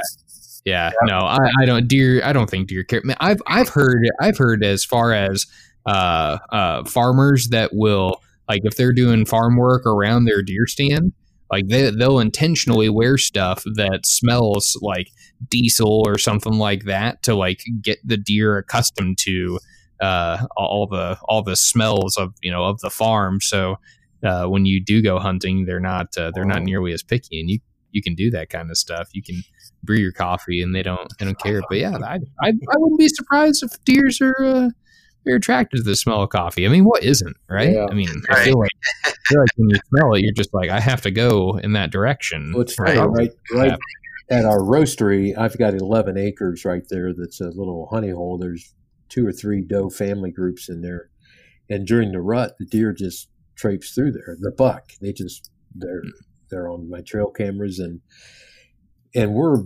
roasting every day and blowing smoke out over the woods. You can smell it clear on the other side of town. So Mhm. I had just in 2018, middle of November, I just settled in my. It was two o'clock in the afternoon on Saturday. Just had a tough day in the shop and uh, grabbed my. I changed in my gear, but the gear nothing was scent washed, nothing. My whole process that I normally do was out the window that day. I just changed, grabbed my bow and a thermos of coffee, and went up in my tree stand drank three cups standing up. They're just little cups. and sat down and settled in for the night watch, looked up, and there was a 172 Oh, just came in. Just came in broadside, gave me a shot. It was a night. That was the slickest little hunt I ever had. and that's great. I think they get used to the smell of coffee floating out over the, the woods. where But they at. do. Oh They do. Oh, especially if you're running the roaster right there. They're probably Yeah. just like, oh, nothing abnormal here. Yeah. Yeah, it's exactly what I the wind, expect. the wind was this- right. I, I had a little food plot out there, and before I went out, I, I knew the wind was coming at my face where I was going to be. So. Yeah, you have coffee beans in the food plot. Soybeans. Uh, it's a stupid question. I mean, they, they have to come from the ground, right? They're not. no, they're they not- grow like a cherry. Are they- are they in a tree? cherry. Yeah, like a. Okay. Okay. Yeah. well, Yeah. Oh yeah, because you were talking about the, the Yep. cat that has the thumb. Yeah. Yeah. Huh. That's uh. I have, I have a lot to learn about coffee. I guess. takes a really long time to grow coffee. Don't ask me how I know that because I definitely looked it up. Figuring out how Yeah. you can uh, try and try Uh, and self sustain. yeah, I was like, It's uh, like, can I, I'll can I buy- plant this bean to make more coffee? No, I can't. I'll just buy the green beans, I guess, and roast them one day. Yeah. That's funny. That's good stuff. Well, man, uh, Mike, Paul, I, I really appreciate you guys coming on. Uh, this is this has been a fun conversation, and uh, and I, I think it's I, I we lose sight, especially especially right now, man. I, it's just a, such a wild time in the world, and and I feel uh, I, I'm not I'm not I'm not trying to get political with this, but uh, I, I feel like in in times of uncertainty there is a trend to try and take advantage of people not paying attention Yeah. uh, and and it's it's the organizations like the Sportsmen's Alliance and and the other organizations that you su- that you guys support that that are really the difference makers and stuff like that. So, uh, man, I think now is probably as good a time as any to get a cup of coffee and and drink it and start doing some research on who's doing what and figuring out what organizations you should be supporting. And uh, uh, at the same time you can do that by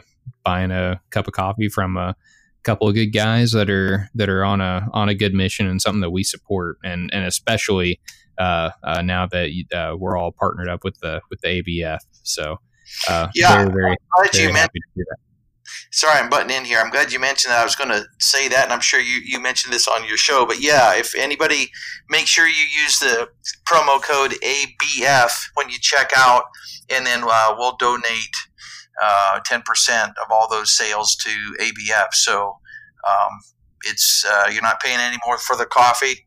It's the regular price, but we're just going to donate to that. So uh, just Yeah. want to everybody to remember to use ABF when you check out, all caps. Yeah, absolutely. Real easy. We- we- Yeah, Just we- did it a week ago when I when I restocked. Yeah, absolutely. We appreciate the heck out of that. And man, I, if if if I've learned anything in my life, it's that the subscription model is where it's at. Just set it and forget it. Just Exactly, don't worry about it anymore. Just That's let, just let it go. I don't. I I have never regret, regretted having Netflix a month that I've had it, and I've had it for at least ten years. And I don't even think about it.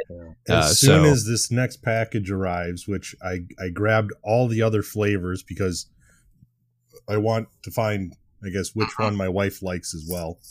hmm As Smart soon as we've got that Yeah. picked out, then it's straight subscription model because then I won't be coffeeless like I was this morning. Uh, Yeah. Don't be no don't be like Rob. Don't be coffeeless. Um, Not fun. I do have a question on that. I guess uh, does I'm looking at the website right now, but does if they did the subscription model, that does that apply towards the thing? Because you guys run a discount on your subscriptions. I just thought of that when you mentioned that. So, uh, but I'm glad that you know it was in one corner of my mind and out the other. So I'm glad you reminded me of that. So yeah, let we'll follow up on that. Okay. Make sure that that we can that I mean, that'll uh, it doesn't get it uh, as long as yeah. I'll just have to make sure we can somehow note that with a subscription that always stays with that so we can track. Um, If you Yeah. uh, if you remind me too, Mike, in the morning when Andy comes in, we can look at that, make sure that's Yeah. not turned on. Yeah. Perfect. Yeah. I know an IT guy if you need any help with that. So that's good. we may we may be calling. I'll, I'll be I'll, I'll be here. I'm available. All Well, cool. Well, Mike, Paul, is there anything else that you guys want to close with? no, no. We just I appreciate the opportunity to, you know, just again tell you what we're what we're about and get to know you guys. And uh, I want to learn more about the Ashby Bow Hunting Foundation. And I don't want to be part of a cancel culture or have anybody else, but be an affirmative culture. Here's coffee for for we're a yes culture to this coffee. Yeah, Yeah. I like that. Yeah, yeah. I really appreciate you guys reaching out originally, and, and for the chance to spend a little bit of time talking. It's been fun too. You guys are uh, easy to talk with. So, and appreciate what you're doing. Your podcasts are great, and Yeah. uh, I I gravitate towards informative podcasts. So stuff like your content is what I like to to Yeah. for me. I mean, I, that's what I like to listen to. So. We Uh, appreciate that. Yeah. Yeah, yeah, absolutely. Well, yeah, we're uh, uh, we're like I said, we're we're honored to to be paired up with you guys. I think you guys are are uh, on a great mission, doing good things, and uh, I think uh, I think we're going to continue to have a, a good relationship together. Couldn't couldn't ask for anything better. you bet. Sounds good. So cool. Well, Mike, Paul, appreciate it again, and uh, until next time, we'll. Uh, uh, we'll we'll leave the audience with our uh, I guess our new sign off uh, to uh, stay lethal and disrupt the status quo. Hey, Thanks, guys. yeah. Thank you. Bye.